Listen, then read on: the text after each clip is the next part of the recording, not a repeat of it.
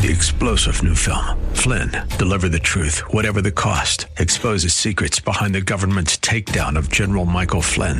Flynn knew what the intel world had been up to. He ordered the first audit of the use of contractors. This set off alarm bells. He told the truth. He was the most dangerous person for Donald Trump to hire. They had to get rid of Flynn.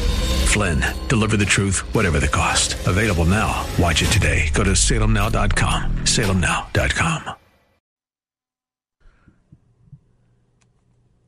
Welcome back as we head into hour three. A little different today. One is we have to make sure we can be heard. We can't be heard. Is it plugged in? Make sure we can be heard, Louis. Working on that. Louis Hallman is my in studio guest. He is the managing director of Incite Analytics. Usually we do COVID talk. He's uh, he said he was so interested in the previous hour's conversation, though he'd like it if we could stick to uh, that culture and politics, and so we will. And uh, might as well just open. We we had some callers on a previous caller. If um, Lou, you want to go through these calls with me? We can start there and move forward. I'd love to. Let's do Okay, great. We had a caller earlier who was, um, how would you put it, William? He was um, uh, dismissing the notion that there can be evil in this world. We too easily attribute evil to things that we should be more cautious about doing. Uh, did I do Jeff in Phoenix? Jeff, I couldn't get to earlier. Jeff, welcome. You're on with Louis Hallman and myself. Hello, how are you guys? Fine. How are you? Doing very well. Great. Hey, so I've heard this thing before. You know, first of all, I'm going to tell you a pers- certain perspective of mine. Uh, when I was 22 years old, I quit playing college football, and I went to work in a prison. And I worked in, in Texas, and I worked on death row. And I- I'll tell you what, that is when I discovered what evil was. And I would love to take your previous caller and have him interview some people that I've met throughout the years and see what people have done. See, it's very easy to put a concept out there like Nazism or things like this when you've never gone and actually speaking to, to people that were, were at Auschwitz. When you've never gone and interviewed, you know, it's very easy to put out these concepts because then that falls into the narrative that we're about right now, Seth. It's basically the thought process is everything is good. Well, You can do it's everything you is good want. or everything is neutral or everything should be uh, non-judgmental. The the pro- let me just Can I remind suggest something? Yeah, well, I- I'll let you say this and just uh, speak in just a sec. This po- point is kind of important to me, and it's this: there used to be a pretty universal understanding of certain things that were evil beyond the pale and about which there wouldn't be much discussion. Nazism was one of them. That's why I used it. I could give you others racism, Marxism, communism, right, Jeff? But we used to, as a universal principle, understand that if you want to embody evil, we can give you examples. Nazism is one we tend to all agree on, except it isn't anymore. That's what we have done by the overuse of the Nazi analogy of the reductio ad Hitlerum, is I believe we have denuded of it of its toxicity by making it so ubiquitous and prevalent, and to the point where people can't even understand what it is anymore. Anything, uh, uh, anything different than, let's say, Mike Pence's vice presidency, right? Anyway, Jeff, hold that thought. I'll let Lou speak, and then I'll go back to you, Jeff. I actually really liked the, the point that you made, Jeff, in that evil is so difficult for many of us moderns and, and particularly Americans to understand because evil is something that we have made increasingly rare in our lives. We have banished it to the periphery in in a great deal of, of, of ways. And so evil to me is something that is fundamental in this world. It very much is like pain in that once you experience it, you cannot deny that that uh, it exists. Jeff, go ahead, sir. And ab- absolutely, because here's the whole thing: most of these people out here in America who actually say they live a terrible life have never encountered real evil Or It's poverty. ridiculous what they, or poverty or any, any number of things. I mean, these people have no idea, and this is what if you want to call somebody privileged, that guy was privileged. He he comes from a oh well, I can't really deny it or I can't accept it, blah blah blah. When your family's attacked, dude, you're gonna you're gonna figure it out. Right. This is what's so incredibly asinine to me is that people will not put themselves in other people's shoes. They they blame the police, but how many of them go ask for a ride along? How many of them go to the border and see what's going on? I mean, we speak from a perspective of looking at the TV and looking at our phone, and it's a freaking joke. Jeff, um, do you think that our caller might have been thinking that there's not so much a thing of evil as there is um, mental disturbing, uh, mentally disturbed, uh, perhaps a, a false or needing Absolutely to be raised not. consciousness. That's ridiculous. Yeah. Because he said, you know, he said that um, he didn't know if he could put people into categories because you know everybody had their own belief system. Right. Well, you know what laws are for, dude? Because we don't want to be taken advantage of by evil people, and they will do it, and that's what's happening right now in front of your eyes. And he said, "Oh well," and then there was another thing he said about evil. Well, not everyone's evil, and no, not everyone is evil, but there's a lot of good people out there that are being deceived and com- contemplate or appeasing evil. They're actually making it so evil can run its course. Oh, of course. And I'll just say one more thing. Yes. Well, this evil is no different than the evil that Cain and Abel experienced. No di- different than the evil of Hitler, Mussolini, and it, the Emperor of Japan. It's all about power over you and what you can. And then once I have the power over you, I'm going to dictate to you how you will live your life. Uh, Jeff, I think that's its own form of special evil. Lou? No, I, I, I couldn't agree more. Um, I I really do. There's something that has always captured me about the Cain and Abel story that he brought up, um, in that it it really showcases uh, that evil is callous and uncaring of the order of the universe, actively seeking to unmake it. In fact, um, i- if you read the that biblical account, it's the the interaction between um, Cain and God is very interesting because God, in some sense, doesn't really seem mad that Cain killed Abel. He seems more concerned about Abel's slipperiness and dishonesty and inability to uh, uh, accept the world as God had designed it, as, as the more principal part. Wh- which always is uh, has struck me as interesting, in that there could be something more evil about our, or more concerning at the very least, about our structural understanding of the world than about our actions. Let me uh, let let's. Uh, oh, this is fun. Uh, Jeff and Surprise is a, is a first time caller. So, oh, Jeff, welcome to the show, Jeffrey. Well, thank you, Seth. I didn't realize I was going to get on so quick. Well, And, we're uh, delighted to have you. well, thank you. I was. Uh, this has been a subject which um, kind of um, took. In, I took interest in probably this year because I was reading in the scriptures, and I'm working now, and so I can't even go to the scriptures to reference it. But I remember in my mind as I was reading and what God called evil. And I was almost shocked when I realized such a small thing God has referenced as evil. And I wish I could reference at least that one particular one, but then I had an interest. I said, I said to myself, I says, I need to go through the scriptures and find out how many other things God is labeled as evil, which we think would be, you know, not evil. Like for instance, Well, that's where I'm I'm stuck. I don't have a for instance for you Well, because I, well, I some just of it was remember timely. the feeling. You could also talk about the uh, the early Mosaic laws. You could talk about numbers and Deuteronomy. For instance, wearing uh, a cloth of multiple different threads. I think I'm violating that particular rule right now. well, you aren't, but I might be. Oh, Uh, just just based, based on our genealogy. I don't know that you had to obey that rule. But that's what I meant. But some of the laws were about timing and the time and place, right? Sure. And the times they lived in and, and that sort of thing. Some are less applicable now than others.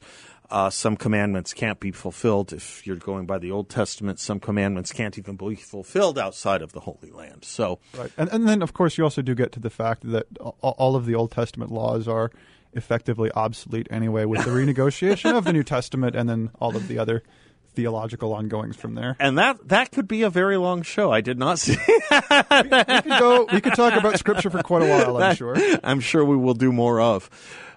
It's one source. I get this question a lot, Louis. Do you? I get this question a lot. Do you have? And in fact, I think Eric was the cause of it last time we did it on radio, if I'm not mistaken.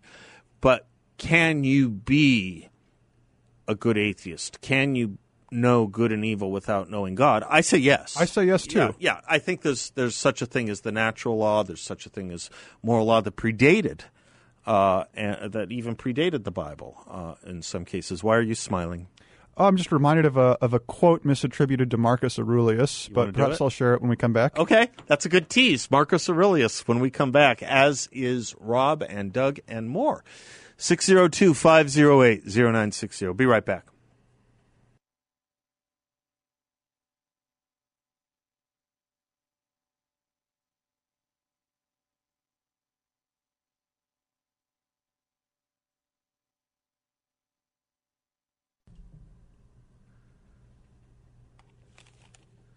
Welcome back to the Seth Leibsohn Show. This is great. We're doing a show on good and evil. This is fantastic, and we have Louis Hallman in studio to do it with. Uh, was I in the middle of someone here, or I were we ready to go to we the were- next? Oh, yes, you wanted to share us something Yes. from. so th- so there was Aurelius. a there was a question that was asked Yeah. in the in the last section Right. about whether or not um, uh, evil can be understood outside the realm of religion. Correct. Yes. And so there, there's a quote I have that is often misattributed to Marcus Aurelius. I wish I knew who actually had said it originally, but it goes something like this It's live a good life. If there are gods and they are just, then they will not care how devout you have been, but will welcome you based on the virtues you have lived by. If there are gods, but unjust, then you should not want to worship them. If there are no gods, then you will have go- then you will be gone, but will have lived a noble life that will live on in the memories of your loved one. And that, that's Aurelius effectively making the case for goodness irrespective of whatever theological condition you live under. So whether we, we believe that, that God exists and is just in something like the, the Christian sense, you know, we can see a case made for goodness.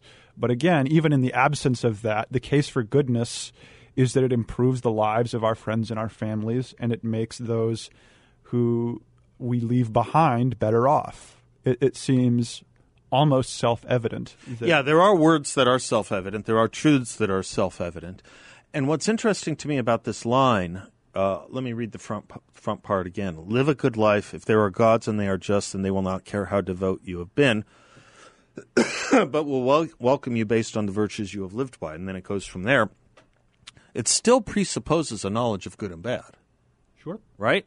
Live a good life, Right. And of course, this was written uh, maybe contemporaneously to the time the at the time of the Old Testament, but certainly uh, without the understanding of there being one God, right? Right. Right. Uh, but living a good life, uh, religion can help answer that, but it doesn't, in all cases, have to. Right. Fair enough. Absolutely. And I think it's why we can say that it doesn't, in all cases, have to.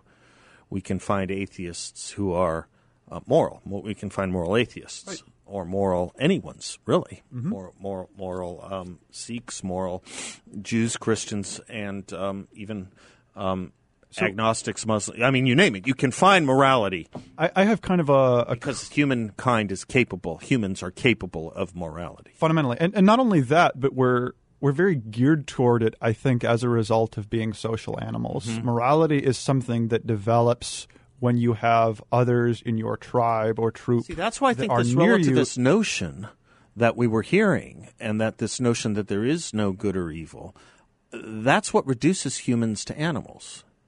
Because I think Aristotle understood one of the gifts of humankind was their ability not only to engage in language but reason. The purpose of reason is to distinguish between harmful and helpful, good and bad. Right, exactly, and and again, Animals can't You, you, you I mean, make us animals. we can see, we can even detect that there is some level of reciprocity, like in Right. animals. Right. Rats have a sense of fair play. right. They do. They they have an emergent morality around games, and so it's yes.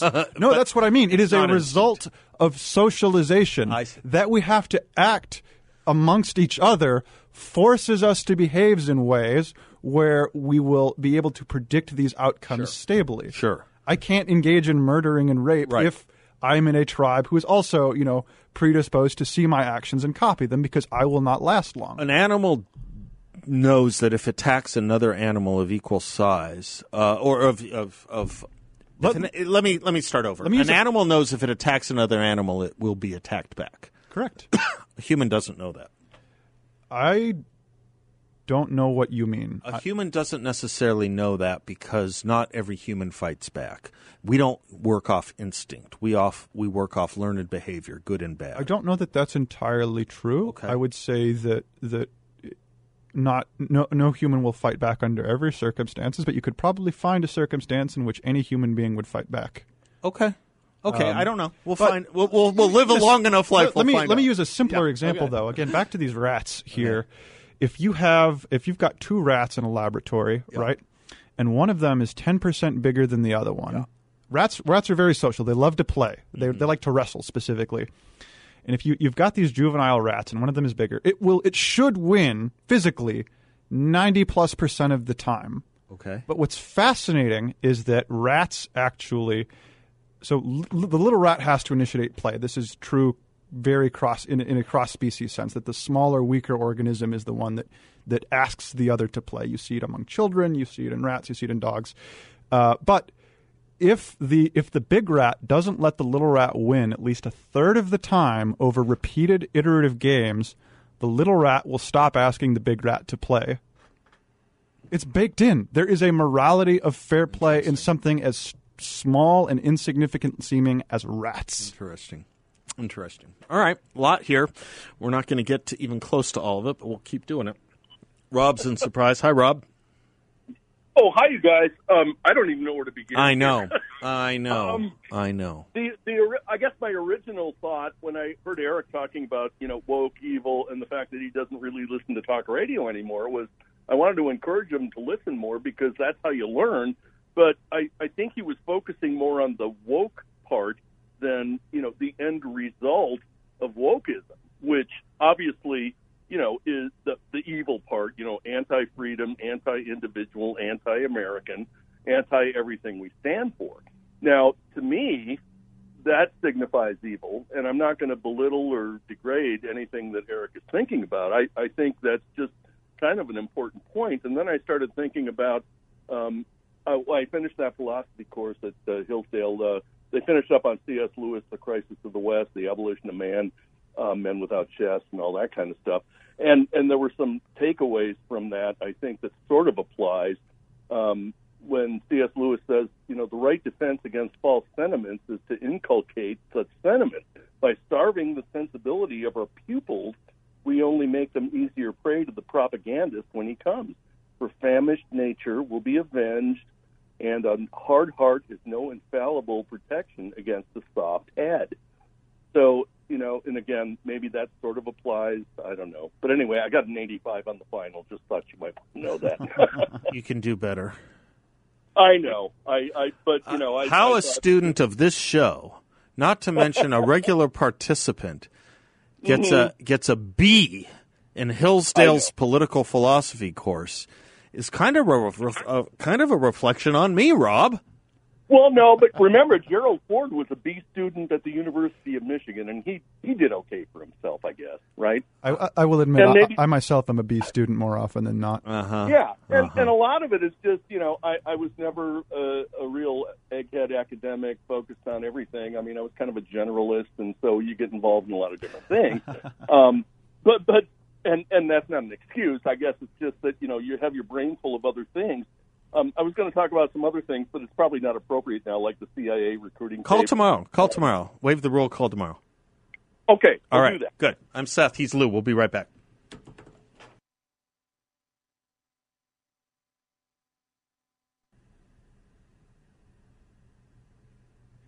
Welcome back to the Seth Leibsohn Show. Having an interesting conversation that uh, embraces notions of good and evil with Louis Hallman. A little different, but uh, very um, of great interest to you based on the phone calls. Doug is in Maricopa. Hi, Doug. Well, good afternoon, gentlemen. Good afternoon, sir. Hello, Doug. Um, I, I I would like to say this is uh, a very fascinating show, but that's just the standard description for this athlete. You're very so kind. It's always it's always extraordinary. You're kind. But I wanted to press this a little different. Uh, Louis, I enjoyed your um, contributions here. It's just wonderful. But I wanted to take. Let's just take what you guys were talking about about good and evil. Um, I I believe man has a need to define the the universe, often in good and evil, uh, no matter what culture you're in, and all our laws are based upon our our culture's decision of what is is good and bad. But the left understands this. I want to apply it politically. Where I think we have lost, um, you know, most of the battles and most of the institutions for the last 40 years, is because of what this gentleman was talking about earlier. Uh, that started all this wonderful conversation. In that we have tended to be a little bit have a little bit more passivity in pushing any of our values. We're always a little bit more quiet, and the left understands that moral clarity and moral urgency is a great thing politically because it allows, uh, it pushes people to feel good about and clear about what they believe, and it can move people. And I think if you have one person who's very morally clear and very, that's why they bring everything up to a crisis. It has to be morally clear and very obvious. And then you have someone speaking in the fog and very passive. The morally clear and intense argument will very most often win. And that's my one of my explanations of why I believe we lost most of these institutions. You know, Doug, I, I, think you're dead on there. The certainly the rhetoric of the left is often more compelling when it comes to making these kinds of moral cases, at least at the most surface level. But there was something else that you said that actually uh, kind of sent my brain spinning, and it was uh, uh, with regards to having a common morality across societies. And I'm not I'm not actually sure that that's 100% true, but I certainly see a thread in it. And what I mean by that is this that uh, morality seems to, to require society to exist. There, there isn't much of a morality if you are the only entity that exists. And so, because it, it has to interact with some, some level of reciprocity in, in some sense.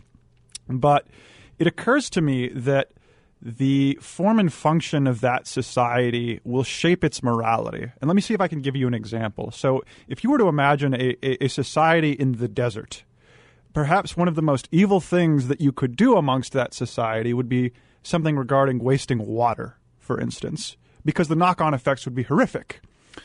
There are certainly elements across humanity that share evil. We don't like murderers, we don't like thieves generally. Uh, and, and so to that extent, I think that there is a very, or at least a, a broadly universal component to our to our morality. But I think that there is almost some merit to the case that morality is very different cross culturally, just because of these sort of small context driven uh, uh, parts of society. Yes. Is your yes. point? Let I, me see I, if I understand the both yes. of you. I may not. Is your point, gentlemen, that there could be probably a fair amount of agreement transculturally on certain kinds of evils? Yes, that's my point. Almost every culture has a definition of murder, which is criminal, right, or immoral. Uh, yes, but the stealing of water from the desert may be more evil in Phoenix than, than in, in, Michigan. Right. Okay. Exactly. Okay. Okay. Okay. Potentially. Uh, um, but what's very interesting, though, again, is that you you have this notion that the left, by being able to advance a very surface level, attractive, very universalist position at all times, that then is non exclusionary in its morality, allows them to convert more easily than something more yes. grounded and more um, well, and, consistent. Well, let me let me well, let me Doug, let me take the break and you stay on yes. and come back with us on the other side of the break because I want to talk about how certain things here um, collide. So the feminist movement at a certain point in time would denounce uh, anti-feminine laws, let's say, um, or let's just take an an easy example of um, of uh, the way uh, certain um, uh, Muslim societies treat young women. Okay, you know what I'm talking about. Um, female circumcision. Once upon a time, the feminist movement would have universally denounced it. Today, eh, not so sure. Cultural relativism. Let's come back on that. We'll be right back.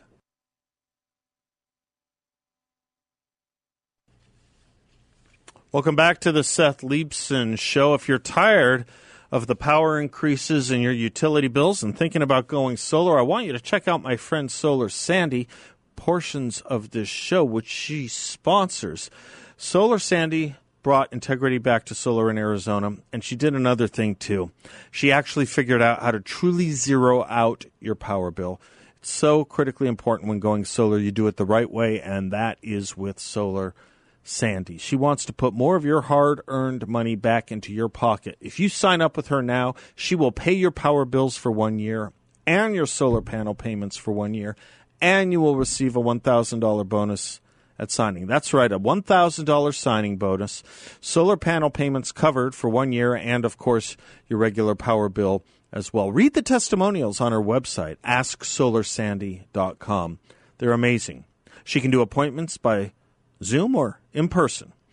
To get started, go to asksolarsandy.com and let Sandy do all the work or call 623-850-8229. Having an epistemological discussion with Doug and Louis here on the nature of evil.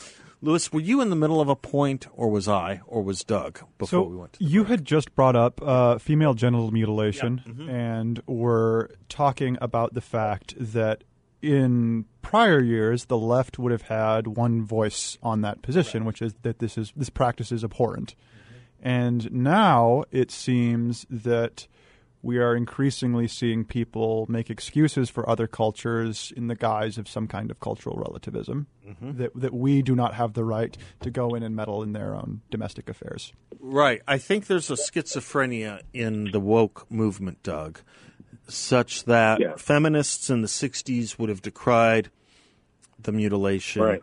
Today, they don't know right. whether to stand up for women or Muslims. They don't know who the well, other is that they want to be on the side of at this given moment. I, I would actually argue well, that it's. I, oh, sorry, Doug. Go ahead. No, Doug, go, go, go, ahead, go then ahead, I'll have Louis. Louis. Go ahead, Doug. Okay. Well, I think we also have to understand that what you're seeing uh, is that it's basically a tool that is used by the left, that the tool uses relativism as a way to disarm us, that we fall weak and we hold back. And then they step forward. You notice their answer to being not morally in, to being morally relative is also moral clarity. They put their moral clarity yes, in there. of course. They use the language of And it more so- than we do. Right. Yes. And so, it's kind of a weapon that gets a little self-destructive because the early feminism was about, you know, equality of rights, but they don't put down the weapon of it um, needing, needing uh, a clarity and needing a crisis because emotionally that's how they always advance. So as soon as you begin to get rid of a problem, they have to keep the intensity up, the clarity and the, the frightening nature of it up so that we stay disarmed. And then we, we back off and they advance with clarity. And so really it's a tool and a weapon that we are only coming to grips with that we can't fall back and uh, hide when they advance and add clarity. We have to meet clarity with clarity. So I actually, Doug, I, I agree with quite a lot that you said there, but where I see the root of this issue, and I, I think I disagree slightly with Seth too, is that it comes down to a focus on individual versus collective rights and individual versus collective morality, in fact.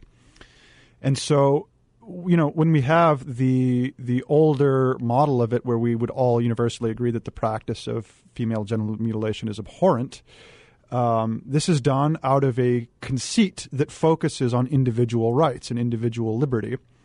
But now, I think increasingly our issue is that we, at least the left at least, has embraced a collective morality where it is the cultures themselves that are being judged, and the cultures themselves have moral standing in excess of the individuals that constitute them.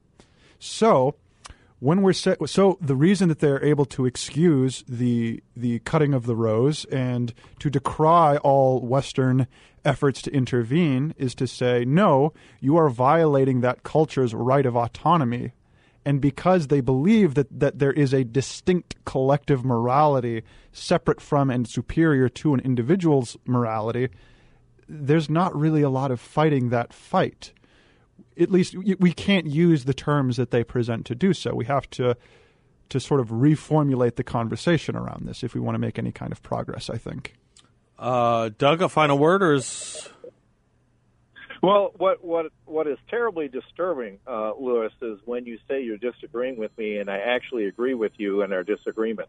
Um, I I agree with your point totally.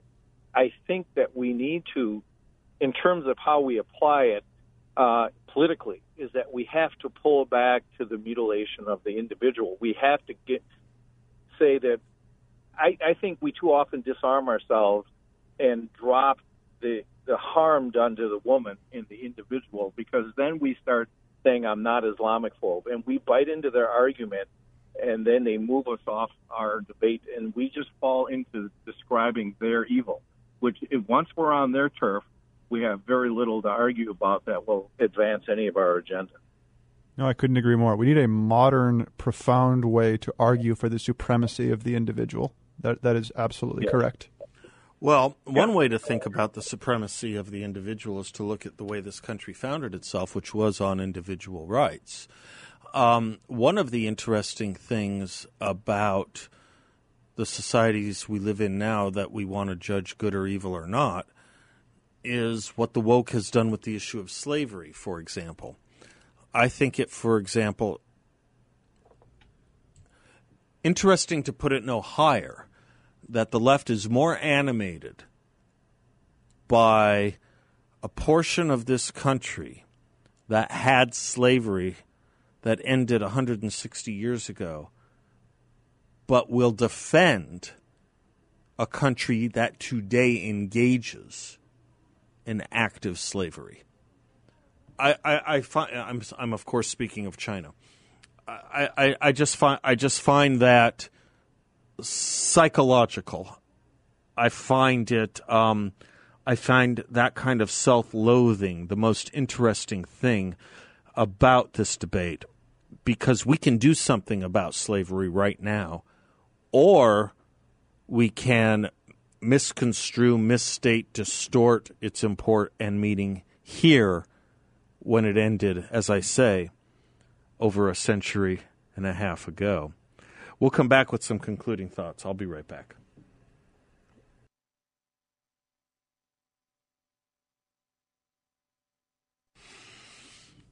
If you uh, didn't get a chance, if you didn't get a chance to get on air today, we did leave some folks on hold here as we concluded. Uh, call back tomorrow. Let us know. We'll put you right on. I apologize. Louis and I had a wonderful hour here with you all on a little political philosophy. I'll let you sum up, Louis, and then I'll give my final word. So, a lot of the conversation that we've had for the last hour about the nature of evil has really sort of reflected the divide that we see in this country between sort of conservative ideology and morality and this new and evolving progressive and woke ideology and morality.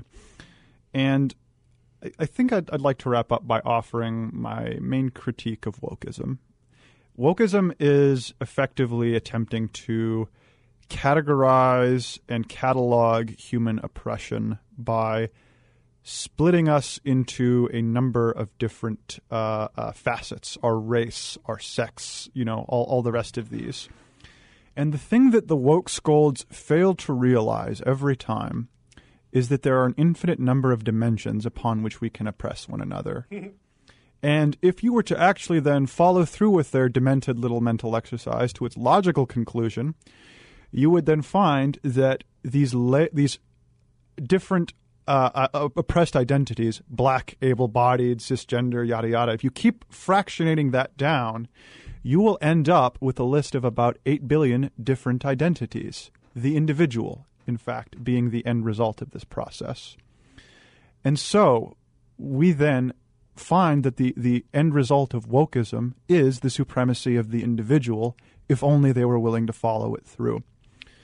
And so my, my challenge is is how do we then articulate this point in a way that the woke scolds can understand? How do we show them that the things that they want to guarantee, the things that they want to achieve, can be found through an alternative lens that actually wholly subsumes much of their complaint? And I think that that we have to make the case not aggressively, not tribalistically, but in a way that then sort of softly supersedes their ability to provide for themselves politically. They have to find the answers they're looking for here and not from their own leaders. That's how we move them. That's um, pretty hard to improve on, so I won't uh, even attempt to. Thank you, Louis. Until tomorrow, I'm Seth Leibsohn. God bless you all, and class dismissed.